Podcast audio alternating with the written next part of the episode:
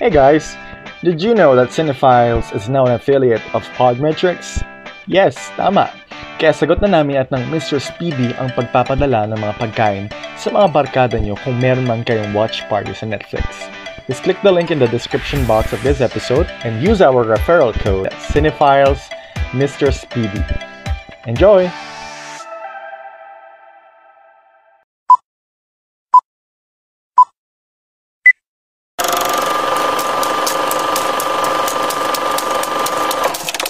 Alright, so hello again everyone. We are again back for another episode. Ito na naman ang inyong unreliable host, Ron. And I'm unreliable, Drifty. Yay! And we're here to discuss a movie that we both love and would like to share our, again, insights and analysis per se for it. So...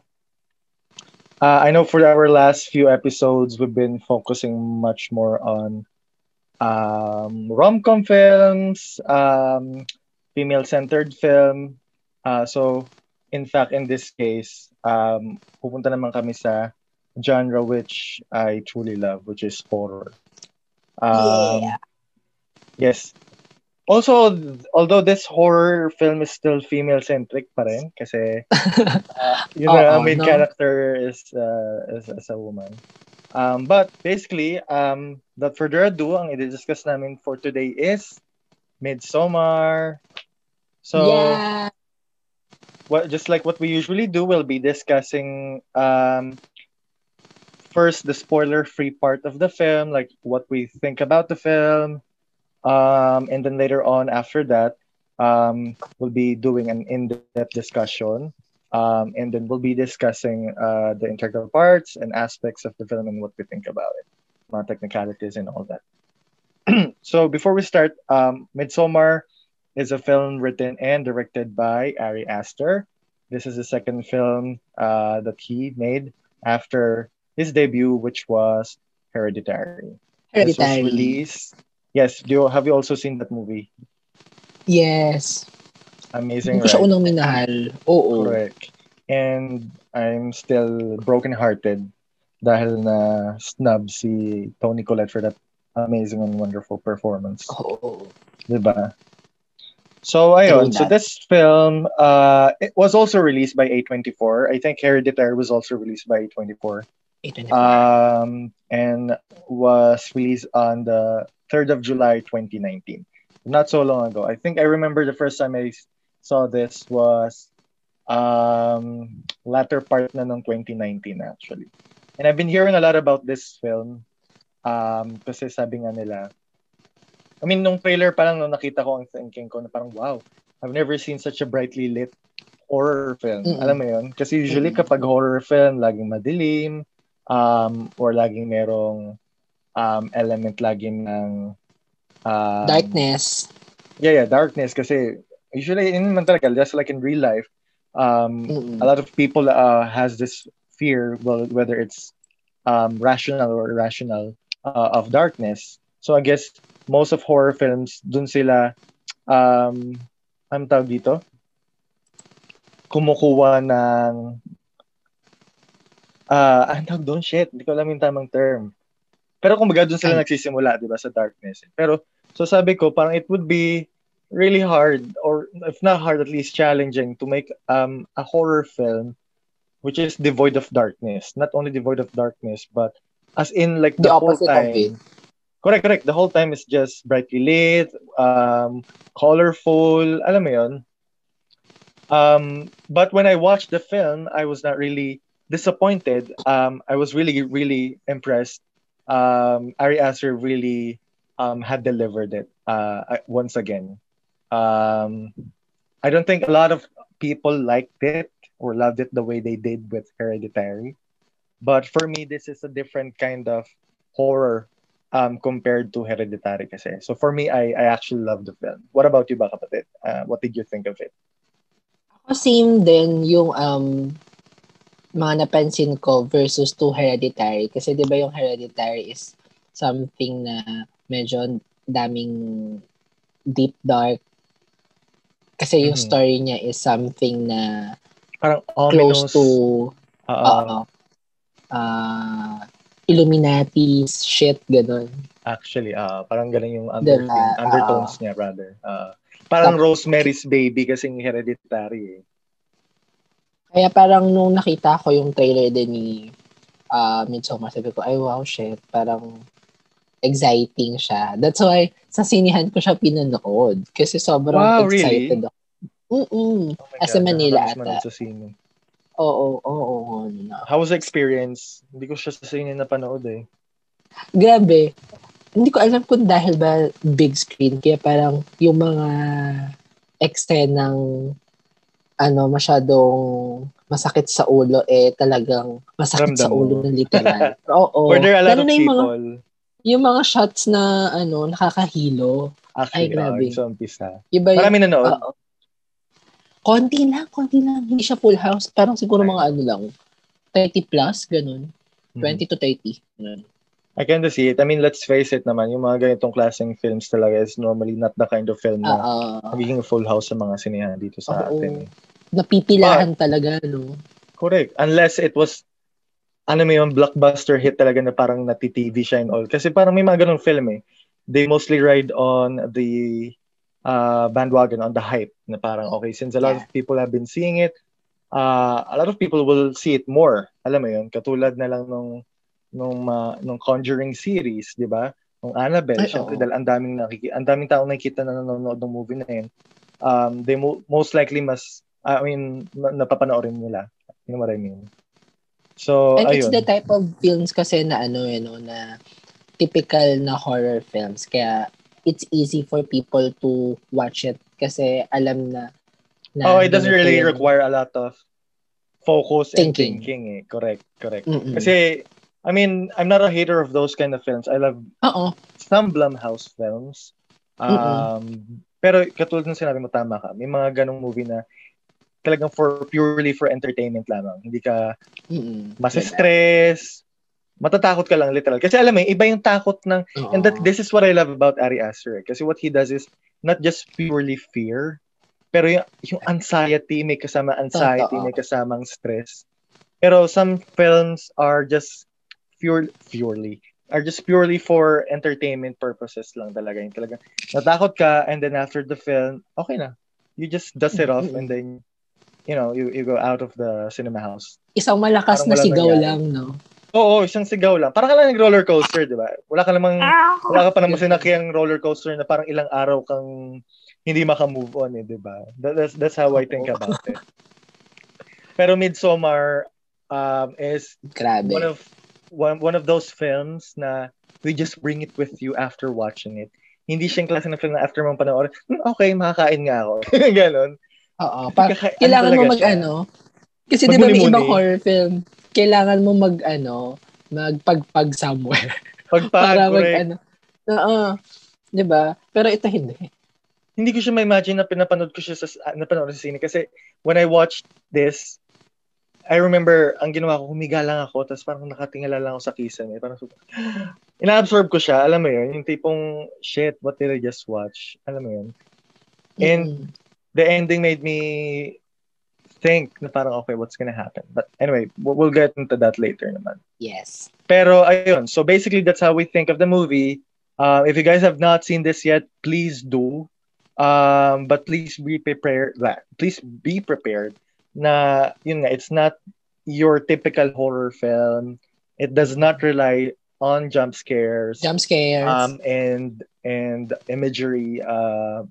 It does rely on violent imagery though. That's what I mean. That's what I think. But hindi siya yung typical horror film, diba?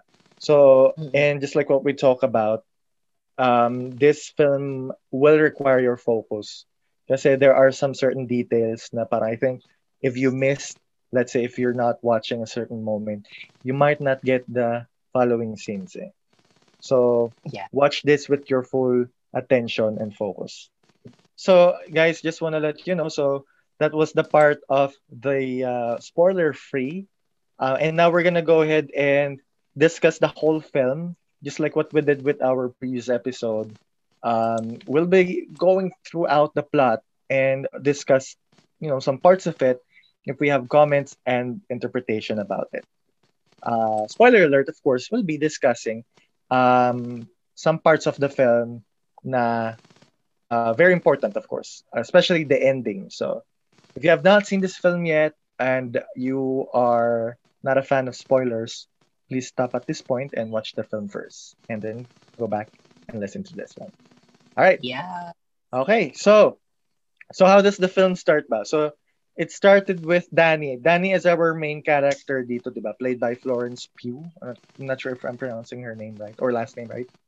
I think Pugh. Ito lang naman tayo sa unreliability natin, no? Okay, basta si Florence, natin. Si Kumaring Florence. Oo, si Maring Flo. Si Aling Flor. Si Maring Flor, okay. So it started with our main character, Danny, na isang psychology student na na-traumatize siya after her sister and her whole family. Parents. Actually, itong part pa lang na to, spoiler pa lang. But I think you're gonna see this first part na pa lang ng film. So, di ba yung umpisang scene niya is parang kausap niya yung kapatid niya, di ba? And then biglang hindi na lang nag-reply yung kapatid niya. And then biglang the next scene showed na nag-suicide yung kapatid niya by carbon monoxide poisoning, I think. Is that right? So yung tambucho ng kotse niya, tinapat niya dun sa mukha niya. And then ginawa niya, sinilid niya yung kwarto ng parents niya and then inano niya yun. Sinuksok niya dun. So nasuffocate din yung parents niya. So, imagine how traumatizing that can be, no? Na not only your sister died and your parents died, but totoo.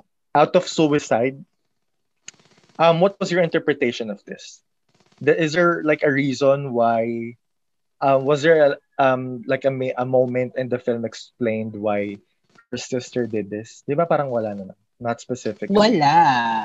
Not until you read something. I don't think so unless you meron ka nabasang interpretation or review. But if you watch the film, parang wala eh. Parang biglang it's just a mass of biglang boom, biglang ganang kay Danny out of nowhere. Ganun lang. Oo. Like it happens normally, 'di ba? Correct. So, you know, of course that's a very very traumatizing experience for Danny, who as it is already emotionally fragile. So, pinakita naman dun sa movie na, alam mo, nagsastruggle siya from moving on from that. There's still some moments na parang hindi niya mapigilang maiyak. You know, even if she's just asked about it, natitrigger siya. So, meron siyang boyfriend, si Christian, who is also a college student. I'm not sure of the major. I don't know if Christian is also a psychology student. But basically, so si Christian, meron siyang group na consisted of three guys, di ba? Si Pele, anong pangalan ng iba? Si Mark, si Josh, at si Pele. Okay. So si Mark, si Josh, and si Pele. So meron silang plano na pumunta ng Sweden for a Midsommar celebration ni Pele. Kasi si Pele is a Swedish guy na merong ancestral community sa Sweden. So parang obscure community siya, sobrang isolated. Community, correct. Community.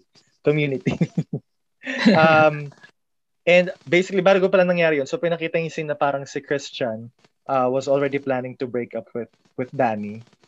Because I think, he's over it. So feeling niya masyadong clingy si Danny, too emotional and all that, and his friends are encouraging him to do it. Alam mo yun? So, hindi man lang siya parang, imbes na kausapin siya na parang, okay, bro, are you sure about that? Blah, blah, blah. Parang, they are encouraging him to do it because there are a lots of fishes in the sea nga, kumbaga. Totoo. So, I just feel bad for Danny, no? Kasi Danny's parang struggling with her mental stability, emotional stability, and then having an unsupportive boyfriend na parang is just staying just because ayaw siyang iwan alone. But for I guess at that staying. Oo, for the sake of staying. But I guess at that, dun lang sa part ako natuunan man lang na at least, sige, at least kahit gano'ng ka-dick yung boyfriend niya, at least hindi naman siya iniwan in the middle of all that's happening, diba? So, ayun. So they were not even planning on telling Danny about leaving to Sweden, not only until I think Pele was the one who told Danny about it. And then doon niya lang kinonfront si Christian. And yung confrontation nila in a way was showing na parang how Christian was gaslighting Danny about it. Kasi parang si Danny pa yung pinapag-guilty niya for being hurt, of not knowing na they're gonna leave. And take note that they're not just going to another state. They're just not driving to Ohio or whatever, or wherever, rather. They are going to Sweden with his friends. And Danny did not know about it until he just got told by Pele. She felt hurt. Tsaka ang reason nila for leaving is for the thesis din, di ba? Correct. Tama correct. Ba? Uh-huh. I think Josh. Si Josh yung... May oh my God, I don't know that. His real name, but I think he's the guy from...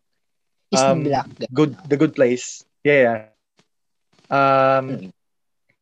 So, yun. So, oh my God.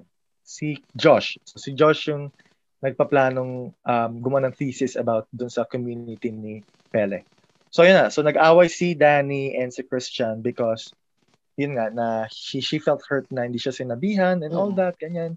But in the end, basically, sasama pa rin si Danny sa Sweden. Then, tapos, so sinabi ni Christian yung sa mga tropa niya, kila Mark and Josh, and obviously, they were not really thrilled about it. Kasi parang sa kanila, parang siguro, guys, outing. Alam mo yun, typical na parang, okay, we're here to, I think, hunt some pussy or whatnot. Parang gano'n, na feeling nila parang, KJ, ano ba yun? May jowa, may kasamang girlfriend. May merlat. May merlat. So yun, but alam mo yun, they were at least nice about it in front of Danny. They did not really confront her na parang, no, we don't want you with us. But ayun, so at least hindi naman nila pinakita or sinabi yan. And ayun, so basically nagpunta na sila sa Sweden. And may scene nga doon na parang nag-transition siya na parang Pele was just asking Danny about things. I mean, kinakamusta siya, kamusta ka na, ganyan. Mm-hmm. Tapos parang alam mo at first Danny seems okay na you can see that she's trying and she's really nice. Alam mo yun ang impression ko sa kanya. She's a really, really nice girl. Alam mo yun, hindi masyadong katulad ng ibang jowa or ibang girlfriend na parang, alam mo yun, maarte, paranoid, or bitchy. She just, her character she's just so comes off across as, correct. Her character just comes across as really nice. Alam mo yun, and it looks like Pele and her has this bond, or not real bond, but at least they have a good rapport compared to the other guys, compared to Mark and Josh. And in fact, Pele knows her birthday is nearing, diba? Which will be important later on. So, ayun. And then suddenly, you know, they were talking, and then Danny seems okay. And then biglang may tinanong si Pele that triggered Danny. I think it was siya, umiyak siya. I mean, to cry, I guess. Which transitioned to a scene on the airplane, na umiiyak pa rin siya hanggang doon. Ibig sabihin, she's still, alam mo yun, after all, well, I don't think na a lot of time has passed by, pero pinapakita na she's really emotionally unstable, alam mo yun. So, ano yun, anyway, nakarating na sila doon sa pupuntahan nila, which is, at yung eksena nung nasa bahay, tas sa aeroplano. Nag-transition siya sa airplane. Yeah. I love it. Habang nagsasalita ka, iniisip ko kung ano yung eksena. Sabi ko. Diba? Parang yung isa sa mga best scene doon sa movie. No? So, wow, ang galing. Oh, also, another thing that I forgot to say.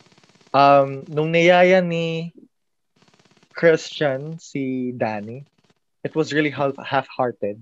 Like he doesn't really want her to come with him or with them, but out of politeness. And maybe siguro iniisip niya na hindi naman sasama to eh. Kasi she has a lot of things going on. Yeah. And yet sumama pa rin si Danny to support him. And maybe because Danny just doesn't really want to be alone na rin. So, alam mo yun, parang lahat ng box na take na ni Christian for being an asshole. So far, sobrang ano, chef's kiss ang pagka-asshole niya. Oo, bibingo so, na siya. Correct, bingo na siya. So ayun, so they went to Sweden and they arrive at the commune. And dito yung part ng sinasabi mo ng nakakahilo ng cinematography. I love it. As a previous kapre in my previous life, I love tall trees and just sceneries of, alam mo, forests and greeneries, big trees. Sobrang relaxing siya sa akin. And ang ganda lang talaga ng part na yun. I mean, feeling ko pag naging filmmaker ako, feeling ko lahat ng film ko consisted lang ng mga shots ng mga puno. Ganyan. And nakakahilo nga yung part na yun actually. Kasi di ba parang totoo. Pa-invert 360 siya. 360 degrees. Correct, pa 360 siya. And I'm not sure if meron siyang meaning or does it connote anything. I have not read anything but maybe it has. So, but ikaw, do you have any interpretation for that part? Noong una wala, akala ko talagang ano lang, nilagay lang siya parang element as part of horror or something na thriller or whatever. Pero I read something kasi sa Reddit. Tapos, doon ko lang na-realize na, wow, ang galing ng utak ni Ari Aster. Ano yan? Baka gusto naman i-share. Sabi kasi, yun daw yung point where Ari Aster is saying na something's gonna happen. Ayun, that's what I'm just about to say. Kasi, normally, di ba, sa mga ganong establishing shot, no, na parang, okay, they're entering this place, and it looks peaceful, it looks serene and beautiful. But, yun nga, katulad ng sinabi mo, I think the way that they shot it is parang they hinting at, okay, something's gonna happen. Mm-hmm. It's not gonna make you feel good. So that's good. Parang, they're entering to some or other side of the world na, guys, beware. True. Ang ganda. Mm-mm. I was thinking of that but not that exactly. So, the mind, Oh. So, ayun. So, they arrive at the place where they met an English couple from London, si Simon and Connie. And Connie. I'm not sure if I'm pronouncing it. Connie. Parang Australian accent. Anyway, so, si Simon and Connie were invited by Palace communal brother, si Ingemar. Inoferan sila ng psychedelic mushrooms to consume. At first, ayaw ni Danny, but dahil ayaw ni Danny, so parang si Christian being a good boyfriend, okay, so if you don't want to consume one, hindi rin na muna ako mag-consume. Which, syempre, sinabi naman kay Dean, bayan, KJ, ganun. So, binigyan ni Pella si Dani ng drawing for her birthday. Kasi, di ba, mahilig nga siya mag-sketch. So, if not for him, hindi malalaman ni Christian na birthday niya. Mm-hmm. Di ba? So, nakalimutan niya. So, ano yun? So, she pulled Dani aside and then, what do they call this? Gave her like a cupcake or something with a candle. Na parang to wish her birthday. Parang, did you forget? Parang ganun. Pero, parang si Dani, parang alam mo yun, she's trying to make Christian feel na parang, no, it's completely fine. Okay. Oo, kinoconsole niya si Christian, ganyan. Parang, alam mo, she's just really nice. I just really feel bad for her for what Christian is doing to him. That Christian is just an asshole. I mean, not, full-fledged asshole kasi, di ba nga, I mean, at least he's still doing the things that he's doing.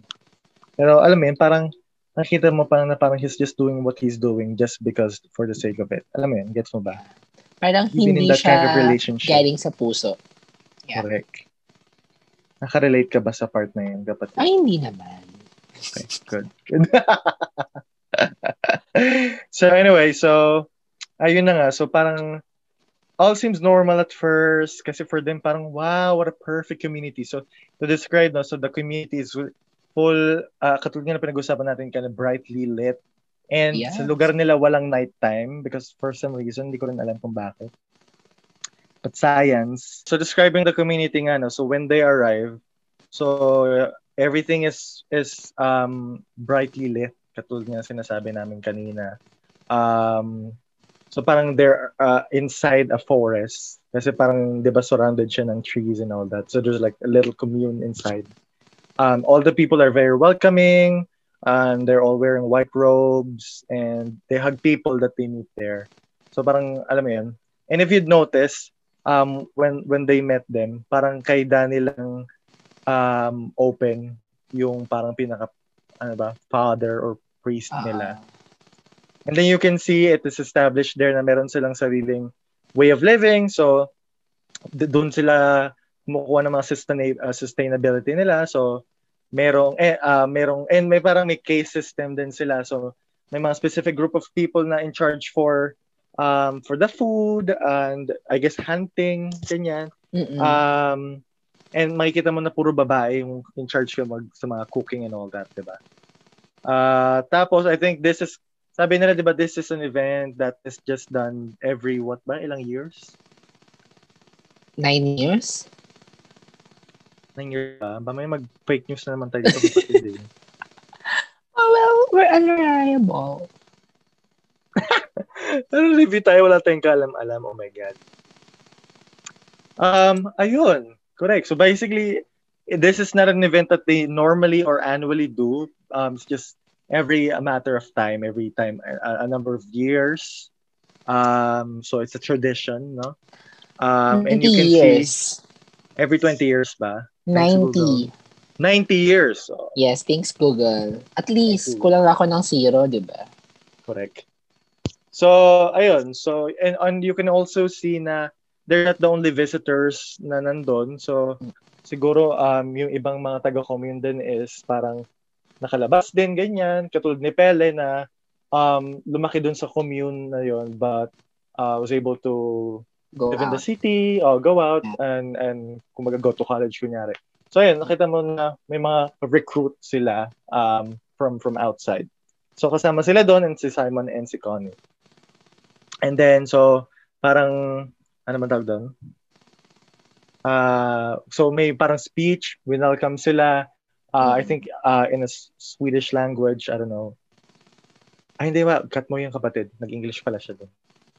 So, welcome sila. Ayun. And then there's a tradition which is called, upon looking it up, is Ättestupa. I don't know if I'm pronouncing it or if I'm saying it right. So, it's a tradition where there are two commune elders na parang will be killing themselves, parang suicide, to, ano daw, ang tawag doon? Parang to sacrifice themselves for a new generation, something like that, diba? Kasi, inexplain nung isang elder doon na parang, everyone who reached this period of time in their life. Kasi, yung pa pala, kasama doon is, may parang quarter yung edad ng mga tao doon. So, parang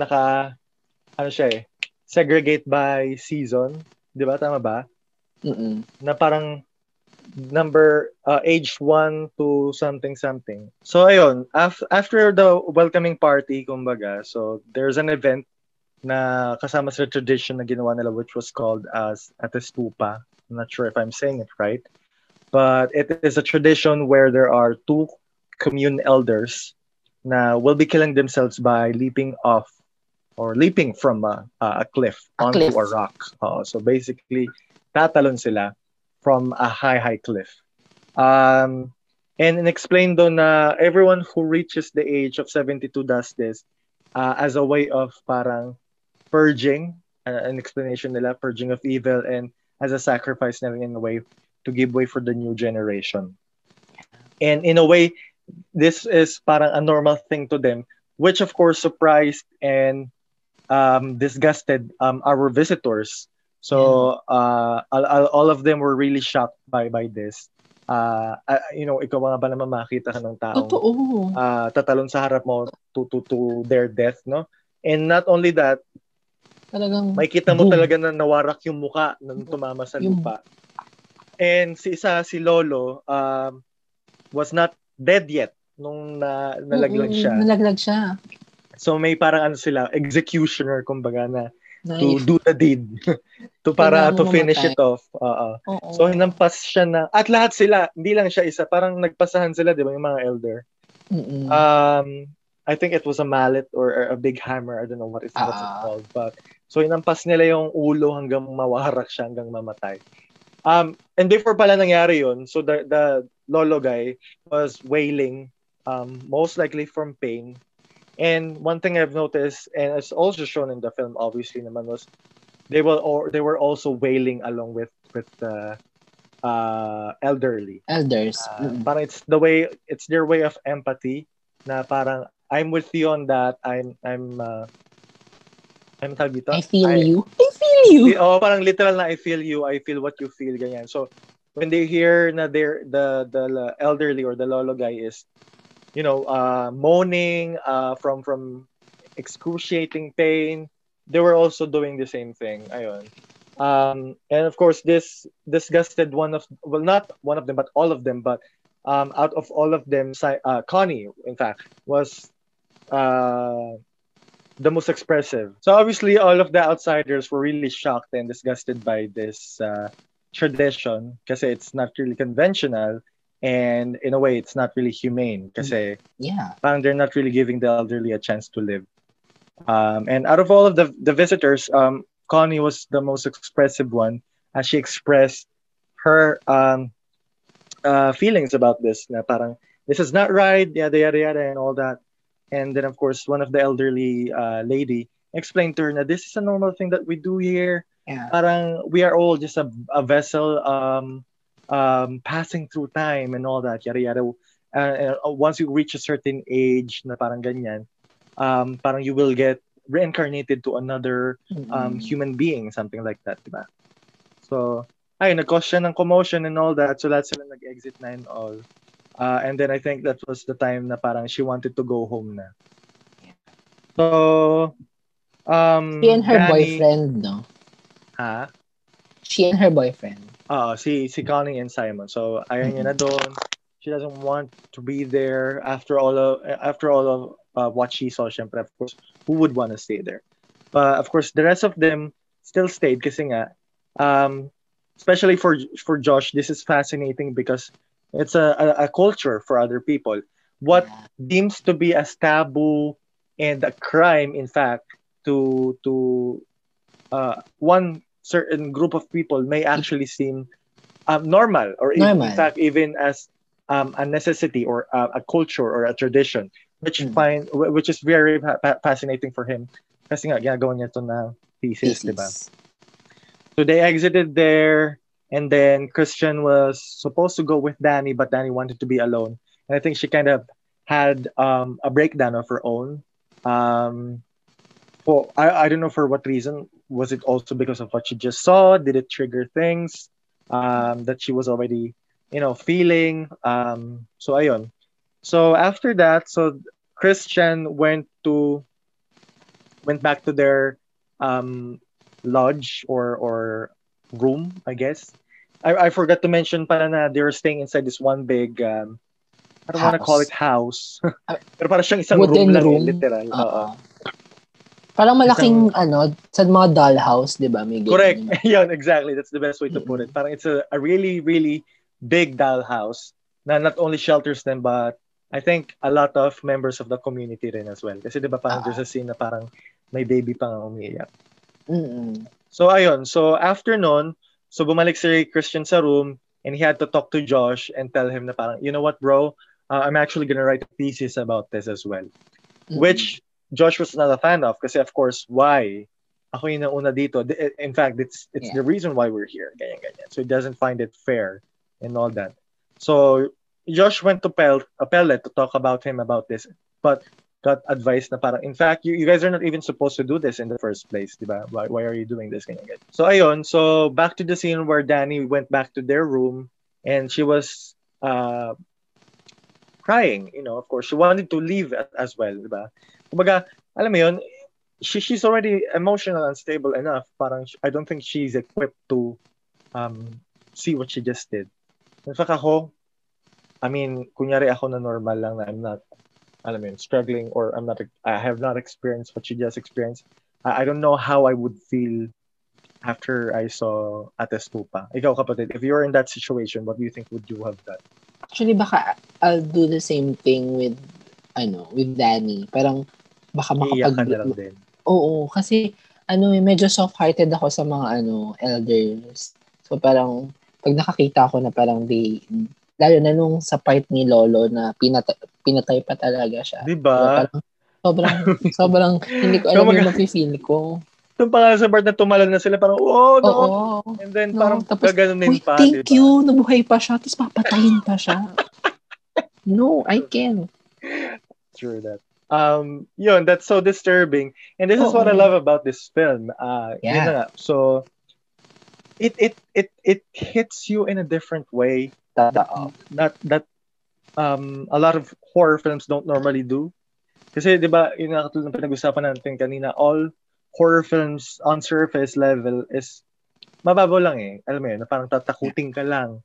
Sabi mo nga, sigaw lang and after nun tapos na. But this film, what Ari does best is he knows how to creep that anxiety and fear in slowly but surely. Alam mo yun, na parang dahan-dahan.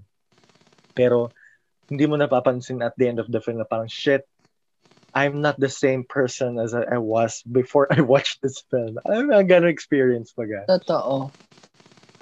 Paunti-unti siya and what I like about it is, hindi siya in a very conventional way. Unconventional na nga yung way. I mean, unconventional na nga yung fear na ginagawa niya or na binibigay niya. Mm-hmm. The way that he's doing it as well is also unconventional. Alam mo yun? So, double ding. Ang galing. So, nakakatakot na experience and also in a broad daylight with a lot of people around you. Kasi when you're asked, ba, what's your greatest fear? What does normally scare you? Diba? Ang lagi mong sasagot. Darkness, being alone, ghost, monster under the bed, killers, chasing me, ganyan-ganyan. Werewolf, vampire, zombies, whatever. Common fears. But no one has ever thought of someone dying in front of me or someone's face being crushed in front of me. Alam mo yun? And yet he has thought about it and has executed it in this part of this film. So parang, oh shit, it is scary. And not only it is scary, it is also disturbing. Alam mo yun? So ayun, basically, so yung part na yun. After that, so Danny had this dream na iniwan siya ng mga kasama niya. And you would know it was a dream because it was set in the dark. So I'm not sure, kasi kanina ang sabi ko, I don't think there's a nighttime in this place because of the period, because of the season. Kasi nga Midsommar. Kasi in the whole throughout of the film, there was no shot. There was no scene shot in the nighttime, only one part, which we'll be discussing later. So this part here is set in the nighttime, and you would know that it's a dream because it was established in the film na walang gabi sa lugar na to. So anyway, yun nga, Danny had a dream that everyone left her. I mean, her friends left her and her boyfriend. She also dreamt about the Ättestupa, the elderly guy, elder's face. Being smashed. She also dreamt about her parents and sister dying. So parang nag-meshed in yung dream niya and yung nangyari dun sa lugar na nakita niya. Oh, what just happened? Ayun. And then after noon, so there's a scene shot about one of the girl one of the member na babae dun sa community na minilagay siya sa ilalim ng kama ni Christian. I think Josh may have noticed it. So, ayun. So, after nun, hindi pa natin masyadong na-mention si Mark, no? But, out of all the four guys, Pele, Mark, Josh, and Christian, Mark is the most jerk. Pinaka-asshole sa lahat. Siya yung pinaka-kupal. Siya yung fuckboy. Fuckboy siya and just plain kupal. In fact, siya yung pinaka nag-encourage na makipag-break si Christian kay Danny. And he is the least fan of Danny as well, as established in the first set of the film. So, siya yung typical American na pag pumunta sa ibang lugar na parang, I'm just gonna do what I'm gonna do because, you know, I'm an American, I'm a white guy. Parang entitled, yun, that's the right term. She is a very self-entitled douchebag, kumbaga. So, ayun. Exactly. So, ayun. Umpisa pa lang, may mga hint pa lang naman na parang naghahanap siya ng chikakas, ganyan. So, nagpaplano siya. Ano ba yung term ng chikakas? Chikakas. Naghahanap siya ng chikakas, yun, no, di ba? And may mga hint-hint doon na mayroong isang babaeng tumitingin sa kanya niya. But nothing really happens. But anyway, so there's a scene there na parang may inihian siya na parang for them it was, I mean, it's just a tree, a dead tree. But apparently it's parang a cultural reincarnated. Thing. Reincarnated doon yung namatay. Ha? Talaga yung ba? Yung reincarnated, oo. Parang yung nagalit is parang anak nung namatay na naging pulit. Yeah, parang so sacred siya para sa kanila. Parang this is a very important thing to me. And parang binastos mo, inihiyaan mo lang ng ganyan.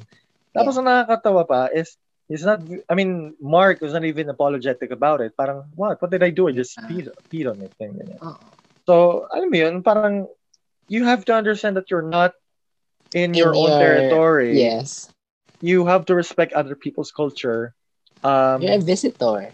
Correct, you're a visitor, diba? So parang if you can't understand what they believe, at least respect them by just following, diba? Unless sinabi sa'yo kumain ka lang tayo, diba? Siguro doon naman siguro you can, you know, go by your own decision. Oh, pero I mean mga simpleng bagay lang, diba? Yeah. You have to abide by the rules. So ayun, after nun, so si Connie pinakita na aalis na, gusto niya umalis, but when she was looking for her boyfriend, Simon was nowhere to be found. Someone approached her, an elderly of the commune, and told her na parang, I think Simon already went before you, ganyan, nauna na siya. And Connie couldn't believe it because parang, it's out of his character, bakit ako iiwan ng boyfriend ko, ganyan. Kasama kami pumunta dito, bakit siya mauuna? Tapos biglang nagdahilan nga yung commune na parang, yung elder ng commune na, kasi isa lang yung kasya sa truck, yada, and all that. Parang, antayin mo na lang, ganyan. And at this point, parang, okay, I know something happened to Simon. Hindi ako tanga.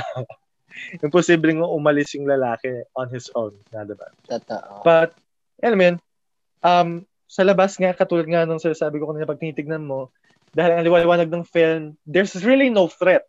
You can't really feel any threat at all. But slowly, because of what's happening, may nabubuo. Na parang, shit, okay, so ano kayong mangyayari? Alam mo yun?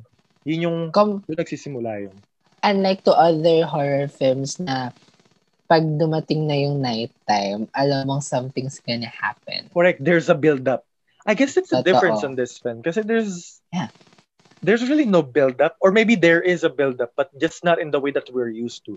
Kasi in most horror films, formula naman na nila yan lagi na meron silang build-up bago sa isang either plot twist or sobrang nakakatakot na part. There's always a build-up. Kasi hindi pwedeng biglang ganun agad, diba? Parang that just wouldn't make sense. But in this film, I don't know how to explain it, pero siguro there is a build-up but maybe in a different, it was just done differently na parang it's just subtle. You know, na parang tipong sa sinasabi lang, ganyan. So, ayun. Tumulong si Danny sa group of women na in charge sa food, sa gumagawa ng food.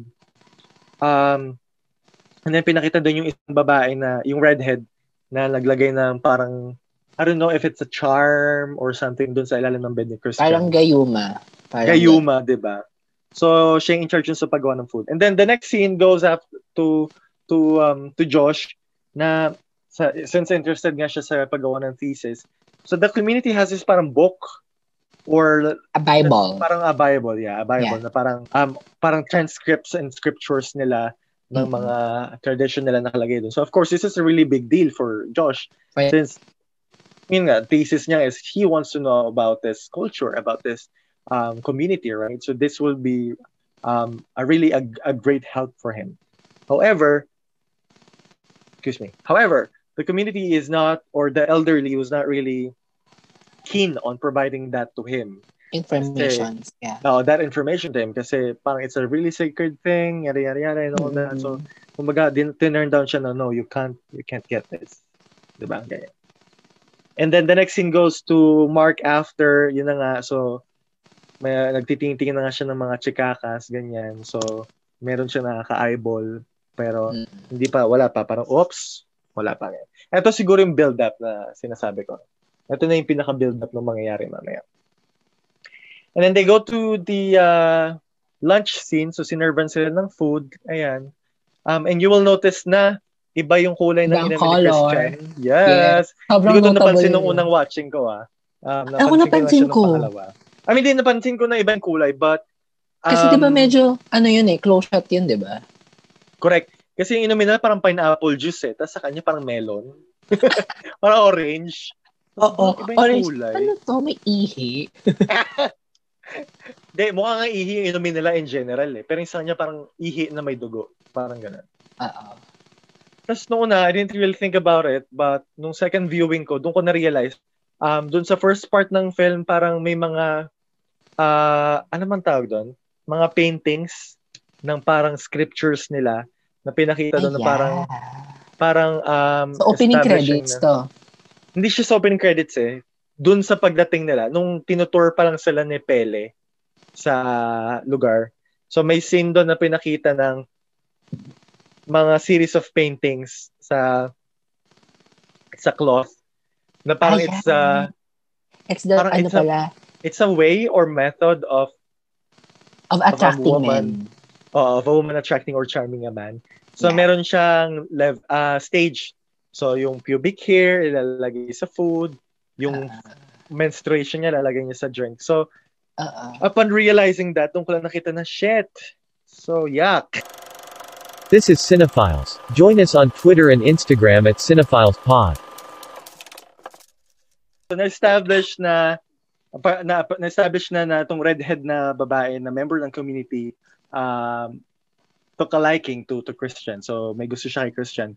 And it's Christian the blonde or also a redhead. I just noticed na parang, okay, redhead si ate, redhead din si kuya. So baka kaya siya nagustuhan. I don't know. Or maybe sa lighting lang. I think blonde siya na reddish yung buko niya. Ha? Hindi siya, hindi sila same ng color ng hair. Parang, sa some lighting lang kasi parang redhead baka, si Christian eh. I don't know if maybe that's just a detail na parang Easter egg or whatever. But anyway, so while they were eating, they noticed na wala si Sonny tuloy. Na-notice nila na wala si Connie and Simon. Then doon pa si Mark, magkakasama sila. Kompleto pa yung barkada. Ay, ibang dinner pa yung wala si Mark. So this is the second lunch or luncheon scene. So sabi nila, asan si Connie and Simon? Yan, nagtataka sila kasi wala sila sa eksena. And then someone butted in, a member of community. Parang, oh, I saw them. Yada yada yada. I think they already went home. Yada yada. So parang, oh, it's just weird. Ganyan ganyan. Tapos parang sinabi ni, dito yata nagkaroon ng moment na parang na-realize ni Danny na parang wala talagang kwenta sa Christian. Kasi parang na-compare niya yun eh. Na parang alam niya na hindi aalis si Simon nang wala si Connie. Alam mo yun? And he feels na parang, I think Christian will do it if he can. Doon niya na-realize na parang, alam mo yun, na parang wala talagang pagmamahal sa kanya si Christian. Yeah. Diba? There are certain clues in the film na pinapakita na parang they're drifting apart eh. Diba? Kasi there's a part na parang Christian doesn't even know how long have they been together. Diba?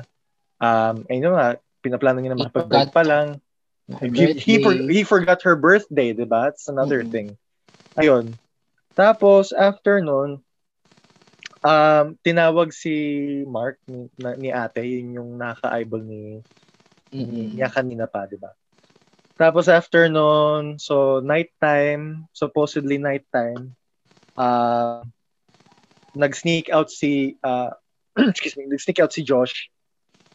Kasi nga, tinurn down siya to give the book eh, diba? For the book or for the Bible nila. So makulit si Kuya, pumunta siya doon sa parang shelter kung nasaan yung book. Sacred room. Tapos so kinuha niya, sinilip-silip niya, tapos pinitsuran niya, ganyan-ganyan.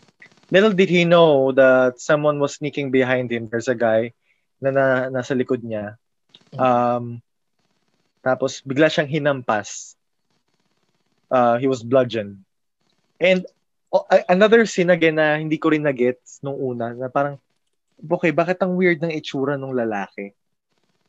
And then I later realized that this was a skinned face of Mark. I don't think you will get talaga in the first viewing. See? Ikaw, hindi mo siya nakita until alam mo, isang beses ko pa lang talaga. Hindi ko pa yan nasa second. I've seen this twice kasi. So, pinanood ko siya after ko magbasa-basa. And then, so, syempre, doon lang nagkaroon ng awareness na, okay, I have to watch out for this.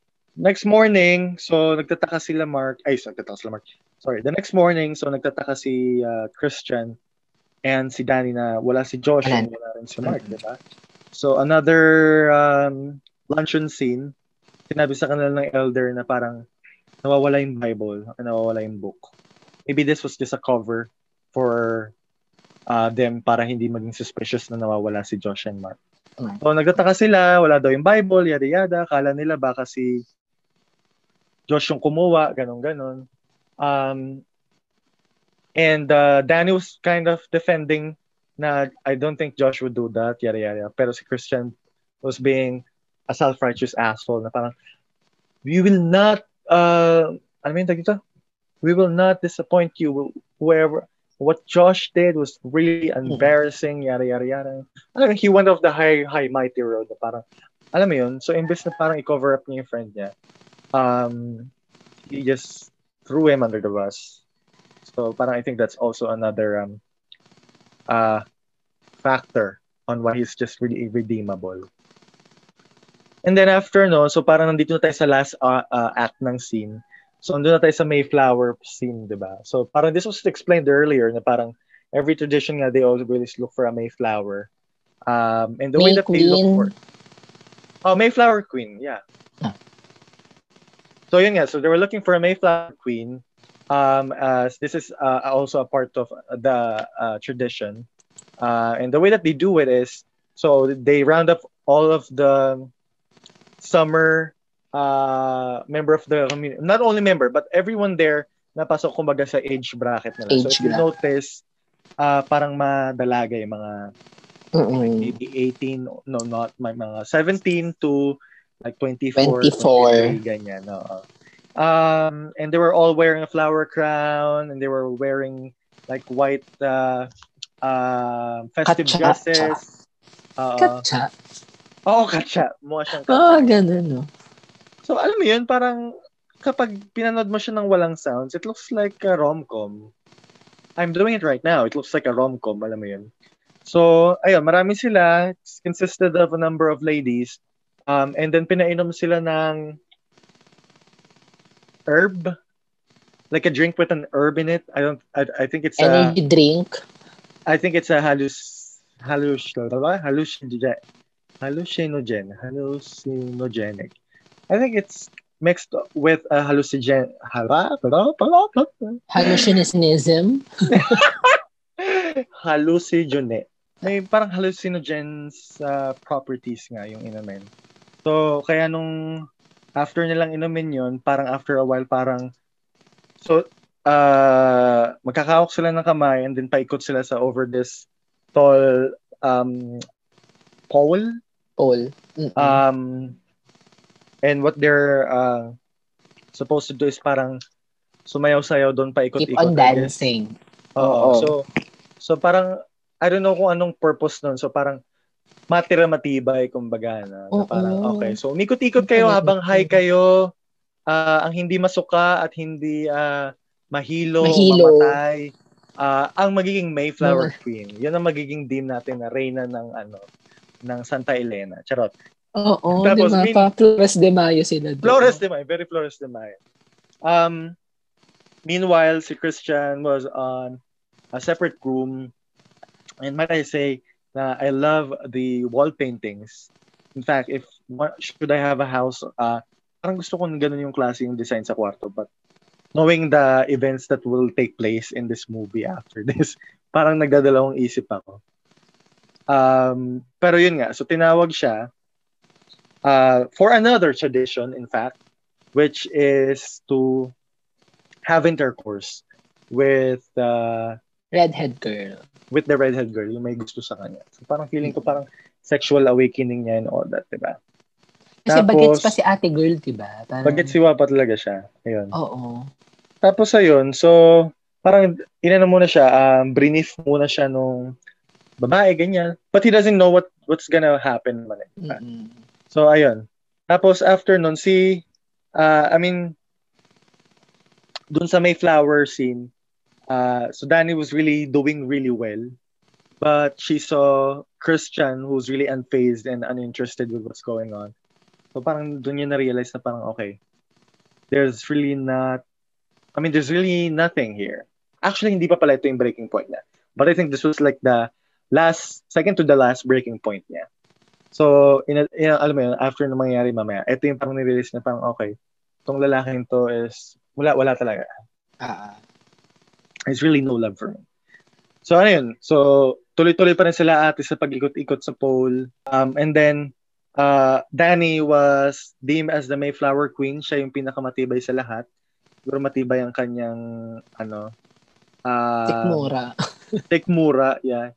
And another detail here that I also did not notice upon viewing it first is, obviously sa part na to medyo high na siya, you will notice that the flowers on her flower crown are parang bumubuka-buka.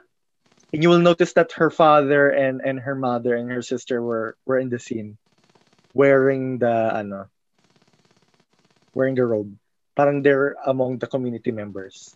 Did you notice that as well? I didn't notice that. Kasi yes. Sa message ko pa nga lang siya napanood. So. You should watch it for the second time. There's a lot of details that you might have missed. The first time. So, yun. So, hinirang siyang Mayflower Queen and then sineselebrate siya and all that. So, Christian was left behind. Danny was, since she was celebrated as the Mayflower Queen, so siya yung nakaupo sa parang throne sa kabisera for a feast. Diba? Alam mo, may nilang papiging, no? Lagi silang magtangan. Ang haba nung ng table na to. Tapos dun yung nakikita si Christian and how he's far away from her. I think Christian was also having a anong tawag dito? I think Christian was also high at this point na kasi dahil din dun sa pinainom sa kanya. Mm-hmm. So, he noticed this redhead girl who walked away and was looking at him. So, sinundan niya yun while Danny was being celebrated. So, kasama sa celebration na yun, sinakay siya sa carriage habang hila-hila siya ng mga babaeng kabayo. I mean, babae sila, pero they were acting as kabayo kasi hila-hila nila yung kalesa. Kalesa!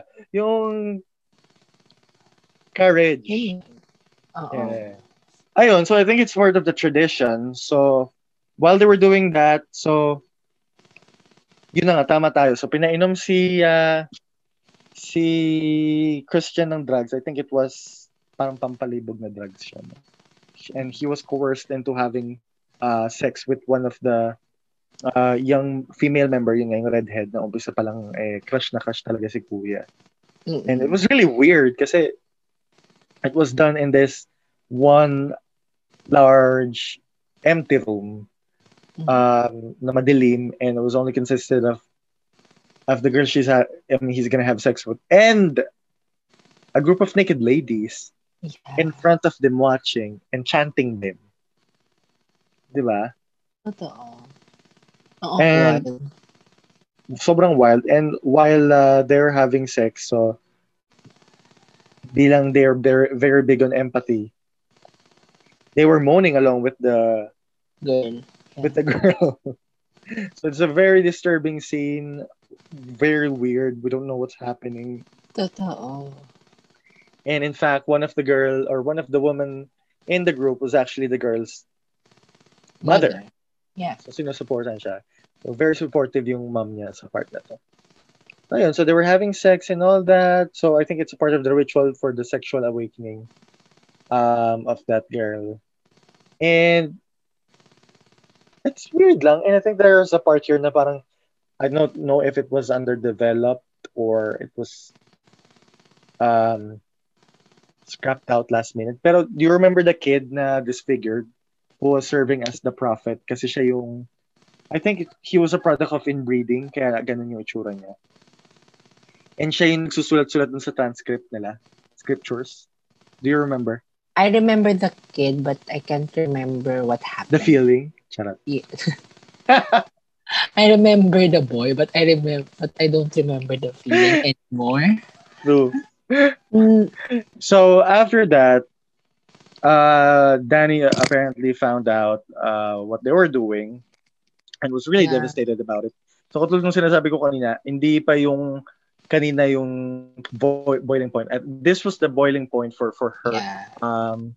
Para talagang magwala talaga siya o ano, ngumalngal talaga. Kasi everything was just too much for her. Kasi I mean, after all of that she's going through, what's happening with you know, with the circumstances that they're in, plus yung pa yung makikita niya. It was really, kumbaga parang ano na, driving her to insanity, basically. Ayun. And all of the girls that she was with was crying with her, was really supporting her. Alam mo yun? In fact, I think it was one of the monumental scene na part, and naging meme siya. Yung nakikiiyak sila, di ba?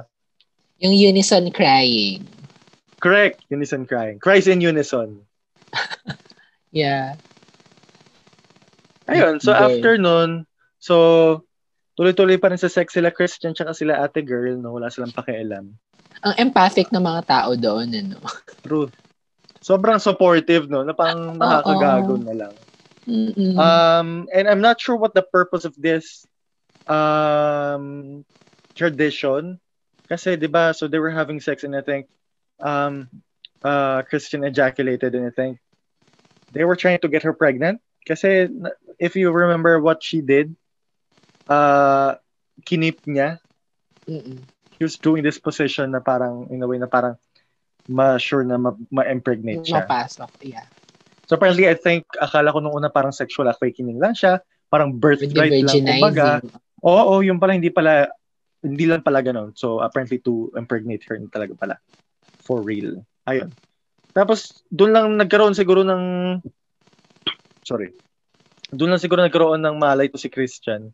Dahil siguro nilabasan na siya. Parang, okay, bumalik na siya sa senses niya. Okay, what the fuck is going on, diba? Tumakbo si kuya mo, nakaubad palabas. So, hindi niya alam kung saan siya pupunta. Frontal talaga si Jack Reynor. True that. Totoo ba yun? No, body double. Pero siya talaga yun eh. I've read in one article na parang this scene was originally supposed to be shot ng nakarobe yata siya. But it was his suggestion to do this nude. Kasi parang it's parang to show daw na how vulnerable he was and how he had no control of the circumstances, which is why he had to do it naked. Tsaka, kasi parang, if ever nagagawing robe, parang ang corny naman. Yun eh, not just... Habang nakipag-sex ka, okay, wait, kuha kong robe, tsaka ko tatakbo. Yeah. Diba? It doesn't look natural siguro. So, totoo. So good job for him for having that instinct. At least, it made the scene all the more natural and convincing. Totoo. Yeah. And yun, so yun, tumatakbo siya, patakas, kasi hindi niya alam saan siya pupunta. And then he found Josh's foot na nakaprotrude sa isang lupa. So, I don't know if binaon ba siya pa ilalim tapos nakalabas yung paa niya or dinismember ba siya tapos nilagay lang yun. Ginawa siyang parang cross. Alam mo yun? So, syempre, na-shock siya ng ganun, sobra. So, he ran away from there and pumasok siya sa isang parang barn house or something. This was one of the scene na parang okay, I am definitely watching a horror movie. Kasi dito ko sanay eh. Sa gore, sa violence. Anyway, pinakita yung si Simon na was positioned in a very uncomfortable way. Naka-suspend siya. And he was naked, butt naked, if I may say. Nakabuka yung likod niya. I think this was called parang bald eagle position. Kasi I don't know if it was his ribs or muscles nakalabas tapos nakabuka siya like a wings. Like wings, rather. And to add to that, wala nang laman yung eye socket niya. Wala nang yung eyes niya both. They were both replaced with sunflowers or flowers. I don't know what flower were they. So something yellow. It was not sunflower. My mistake. Santan. And Santan. Bougainvillea. Charot. And the most scary part of this is he's still breathing. So, ang nakakatawa na part lang, to be in that position, na putang ina. Like, oh my God. I don't know what, how I would feel. Oh, what? Oh my God. So, and in a way, it's really weird because it shows you something that is disturbing but also beautiful. Kasi pag tinignan mo siya, they're full of flowers and alam mo yun, maganda. Ang artsy pa din. Diba? Aesthetic pa rin siya, kumbaga. Aesthetic is goals pa rin. Oo. And it's so fucking morbid and macabre. Alam mo yun? So, ayun. After seeing this, someone was behind them, parang pinatulog siya. Parang pinipan siya ng parang sleeping dust ng Tinkerbell. Char. So ni Wendy. So, ayun. Tapos, so si Danny is a Mayflower Queen na. And I'm not sure if this is supposed to be a part of her hallucinations o totoo ba talaga she's covered in flowers. I never really thought of it this way until parang costume na ata yun ng May. Costume niya na agad. Okay. Uh-oh. Kasi baka kala ko part lang siya ng hallucination niya nung una kasi paunti-unti na una gumagalaw lang yung flower crown niya and then hanggang nagkakaroon ng dahon yung paa niya, you know, that's yung pala hallucination na. But apparently, if you say it is, and I think it is too, after seeing it all again. So the last part of the tradition, kasi it's said na parang every time that they do this, they have to sacrifice nine lives, yes. And at the end, Danny has to choose either one local villager or one local member or a member of the community, or Christian, since it's Christian is an outsider, diba? Mm-mm. And if you think of it this way, parang kung ikaw, diba? Sinong pipiliin mo? Being in that situation, would you pick Christian or would you have picked someone you don't know?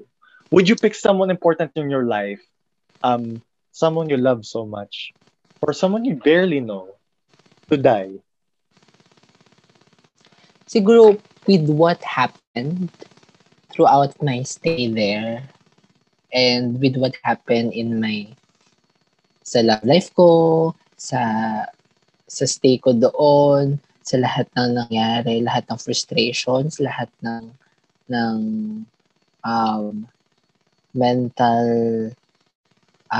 health na pagsasuffer ko, I don't think I would still choose Christian na to stay alive. So you would have done the same thing? I would have done the same thing. Kasi, even while watching it na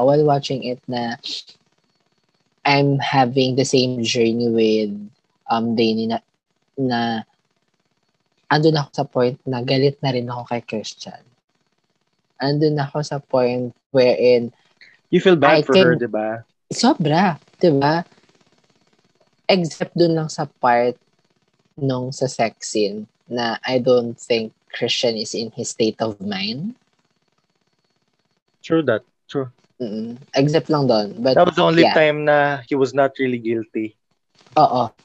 That's why yung nung nagising siya or nahimasmasan siya, dun niya lang na-realize. So parang dun, sige, I'll give that to him. Pero the rest ng stay nila doon sa community na yun, something na I know Danny is nandun na siya sa, like what you said kanina, nasa boiling point niya na yun. Andun na talagang triggered na siya na this guy is an asshole and he don't deserve to live ta. Totoo ko pala nga yan eh. Totoo ko pala yan. Na yes, and all throughout the film, Christian has been a really lackluster, for the lack of a better term, boyfriend. Not even lackluster, because pag lackluster, at least they're just boring. Ganyan. But in fact, he's just a complete douchebag to Danny. He is not deserving of Danny's love. Alam mo yun? In my opinion, I think Pele was even a better guy for Danny than Christian, and Pele orchestrated all of this stuff. Alam mo yun? But at least he was nice to Danny, which made me think tuloy na parang was all of this part of his plan na parang is Danny really gonna be supposed to be like the Mayflower Queen or like supposed to be the last one standing? Kasi he was really nice for her from the start eh, and you know may inexplain din siya nung parang yung mga Mayflower nung tinatanong pa lang ni Danny kung ano yung mana sa picture. Alam mo yun? So, iniisip ko tuloy kung planado ba talaga to from the start. Anyway, aside from that point is, what I'm trying to say is parang, after all of what Christian has done to Danny, would you think na he deserves that? Yeah, kasi kunyari ilalagay mo itong kwento na to sa rom-com na genre or romance film, romance drama. It's like a guy doing nothing for her girlfriend, for his girlfriend, na being an asshole or being this kind of guy na hindi deserve ng babae. And then there's this someone na better guy na nandyan para sa kanya. So, alam mo yun, typical na plot for a rom-com. And for sure, people will actually want the best for Danny. Oh yeah, for Danny and Pele kaysa kay Christian na kamumuhian talaga, 'di ba? So, I think everything what happened to Christian is deserving for him. You're actually right kasi and this is a common knowledge. I think it was Ari who told na this is really a love story unfolding. I'm not unfolding, not a love story. Breaking up. It's really just a story about breaking up. Yeah. In a cover of a horror genre. Alam mo yan? Yeah. Kasi if you analyze it, the movie is just it's mainly focused on their relationship, yes, on how it deteriorates slowly, gradually from the start until the end. Na parang it all led up to this event. Na parang okay, parang di ba? Katulad ng sinasabi ko kanina, parang okay, strike one si Christian, strike two si Christian, strike three si Christian, and then parang boiling point na ito na yun, which led to this event na parang okay, Danny, you are given a chance. Do you want to let Christian live or die? And then after all that she went through, of course, she's gonna choose the latter. She would want Christian to die.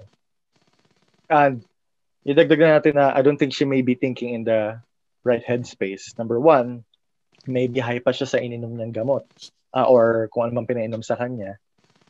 Two is she's really emotionally unstable and naipon na lahat ng sama ng loob niya kay Christian. From the start pa lang, kung doon pa lang sa part ng parang feeling niya iiwan siya ni Christian, unlike Simon to Connie. Tapos doon pa lang sa part ng she was looking for support and then she feels na parang Christian was really just, alam mo, nonchalant about it. And then last part na is yung kita niya nakakipag-sex si Christian. Parang shit. Fuck. Ito yung pinakamalaking fuck you na. Parang for your exes na parang for mga jowa mo na kunyari niloko ka na parang you would want the way or you would want the worst for them. This is literally it. Parang this is your fantasy living na parang okay. Ito na yung huling alas mo. Ito yun. I want you to die because I can. Yeah. Alam mo yun? Parang binigyan ka ng isang power to give a punishment to someone that really hurts you so much. Correct. Punishment. That's the best term. Mm-hmm. So, ayun.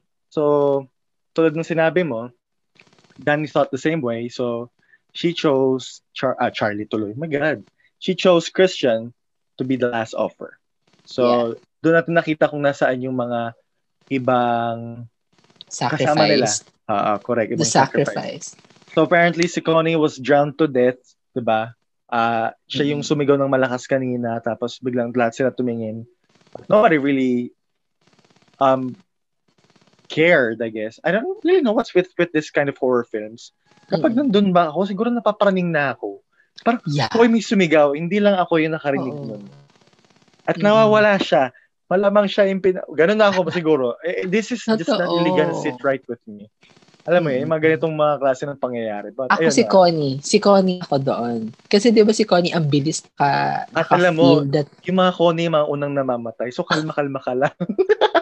Maging tayo, Danny, tayo tipong tahimik na observant. Cool. Yak lang tayo sa gilid. But hindi tayo, we're not gonna attract attention. Kasi usually sa mga ganitong klase ng mga kulto, and I would call it a cult. I think it's a cult. Yeah, they are. Sa mga ganitong klase ng kulto is, if you are antagonistic or against them from the start, hindi na sila mag-assign ng oras sa'yo, girl. Parang, and you're very loud. Oo, pag maingay ka, obviously, you don't respect us or you don't believe what we believe in, then we're gonna get rid of you, diba? Yeah. Goodbye. Diba? Siyempre, hindi sila magbabayad ng pamasahe pa pauwi kay Connie. Papatay nila si Connie. Hindi ka nalalabat sa buhay dito. No? Correct. And isipin mo yung kung gano'n yung reaction niya sa ginawa ng tradition. Think of all the risk na pwede mangyari. Maaaring isumbong sila, maaaring i-expose yung nangyari doon, ganyan-ganyan. So, in a way, parang damage control siya yung naginawa nila. Tata. So, ayun. Tapos, si Simon, so kinuha yung katawan ni Simon, na warak-warak nga siya, yung likod niya. Tapos, napaka-disturb na nangyari kay Mark. Tinanggal yung laman niya. At yung buto niya is, he's literally just a skin. And if I may add another detail for this, there was, I think, a game on the start of the film, or I think it was a song, you Skin the Fool or something like that. Mm-mm. I think it was pertaining to him, or it was foreshadowing his death. Because he was the fool, and he was skinned to death. Remember that part. Yeah. Nah. So, ayun. What's your final take on this? What's your rating? I rated it 5 stars. Kasi sobrang iba yung experience niya sa akin. Not romanticizing lahat ng nangyari. But, katulad ng sinasabi natin, umpisa pa lang, it's the experience of watching it. Kung bakit mo magugustuhan yung film. Because it's a different kind of experience. Oo, diba? Na parang, yung una sabi ko, parang, gandang-ganda ako sa kanya. Pero, if titignan mo yung mga eksena, kakaiba siya. Like yung what happened to the elderly community of the community. Na parang, nagandahan ka sa eksena, pero not in romanticizing it eh. Pero kasi, yung agony, impactful to you. Oo. Na maybe, parang, sige. No, go ahead. Na it's just sobrang disturbing niya, pero alam mo kasing it made the movie better that way na wala masyadong jump scare, hindi ka tumili, kasi there are films na talagang hahawa ka sa sa armchair and you know that something's gonna happen and something's gonna scare you eh. Pero eto, hindi eh. Yung building, yung tension building ng story, yun yung magpapa-feel sa'yo na you're watching a horror film. You're watching something disturbing. And that's what I love about the film na labas ka ng sinihan or after mo mapanood yung movie, para kang nabaptized. Parang ibang tao. Claire knew you na, diba? Oo, diba? Claire knew you. Sabi ko nga, diba, when I watched this, I was not the same person as I was before. And pareho tayo. I mean, I also think the same way na what I found beautiful about it was how disturbing it was. But that's what made the film better, sabi mo nga. Totoo. Yung mga things na parang shit, I don't think I can watch it again. Mm-mm. Kasi yun yung nagpatalagang, kasi tama kay, at the end of the day, I mean, no matter how people perceive a specific film, like kunyari, i-trash man siya ng ibang tao na parang, oh, it's just so boring, mm-mm, pointless, and all that. But at the end of the day, it all depends on how you felt after watching the movie, diba? Uh-oh. Were you thoroughly entertained? Did it leave an impact on you? Mm-hmm. Were you still thinking about it after a couple of days? I mean, and that's what, I mean, the film achieved all of those. The film ticked all of those boxes for me. Totoo. Yeah. And doon din papasok yung parang nagkakaroon ng moral question na parang, okay, we all know that Christian was an asshole, but did he deserve it? And there's like a moral gray area na parang, was Danny a bad person? Was she the villain the whole time? Alam mo yun? And that's what I like about Ari Aster's films. For me on this, I will give it a 4.5 stars.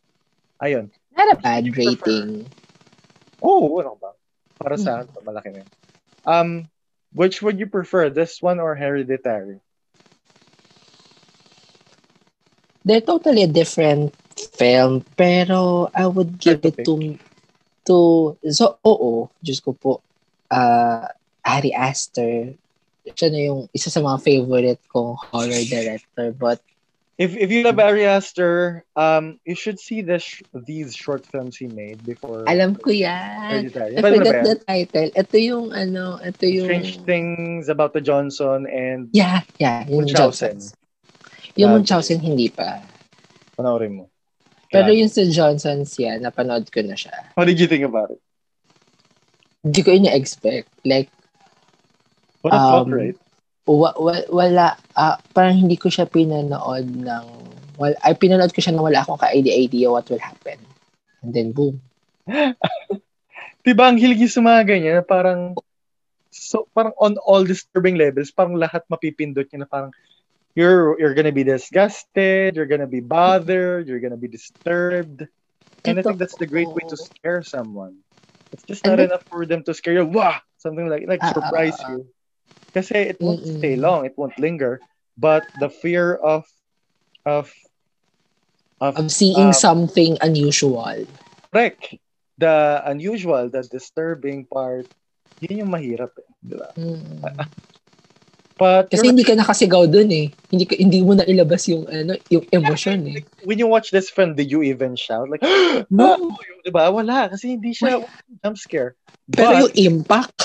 Correct. Yung impact niya ang bigat. Diba? That's what I like about it. May mga times na gusto ko lang din ng mababaw na film. Mababaw na horror film. Like, ma-entertain. Pero may times din na parang, alam mo, naghahanap ka rin ng more meaningful, I guess, na mga ganito. So, you're right. There are different. There are two different films. I mean, Hereditary and Midsommar. So I'm also not gonna pick one because there are both really good in their own way. Totoo. So, ayun. But for sure, mapag-uusapan din natin siguro ang Hereditary soon. Correct. Yeah. Let's dedicate maybe, or let's do a tribute na. Like maybe do a horror film episode or something like that. Sa Halloween. Charot. Ang layo pa, no? January pa lang. Looking forward, Oo, looking forward. Pang ilang episode na kaya yun? Season 7. Ilang episode na kaya yun? Ayun.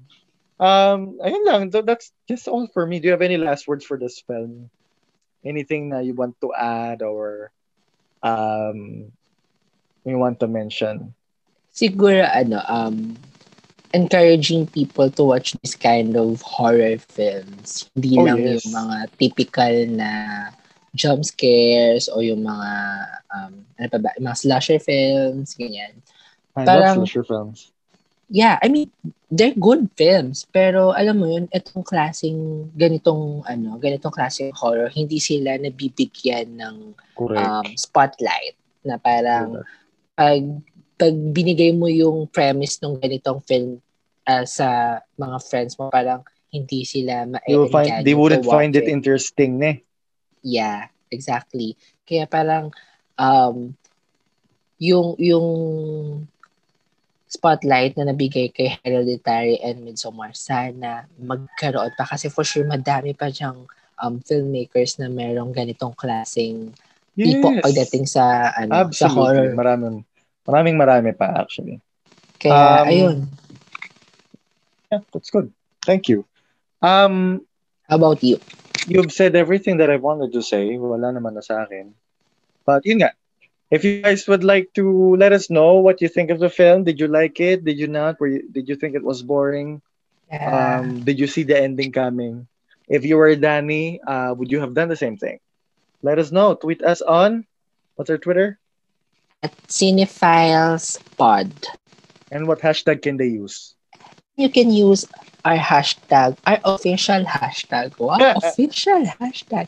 At Cinephiles POV. If you like the film that we analyzed for this episode. So, guys, kailangan namin yung mga thoughts niyo about this film. Kung nagustuhan niyo siya, kung hindi. But at least we can have intellectual discourse at Twitter. Wow. Correct. Let us know. And if we actually find, like, we will pick one tweet that we like if we have picked the winner, we will be giving away a trip to Boracay, good for 5 days, with the hotel reservation for Char. Sagot na rin namin ng swab test. Yes. Covered by. Kung di makapag-Boracay, eh, no? Sana all. Sana all, diba? Mm-mm. So yun, guys.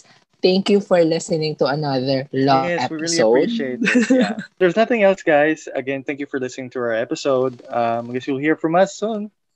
Bye. Yun lang. Bye.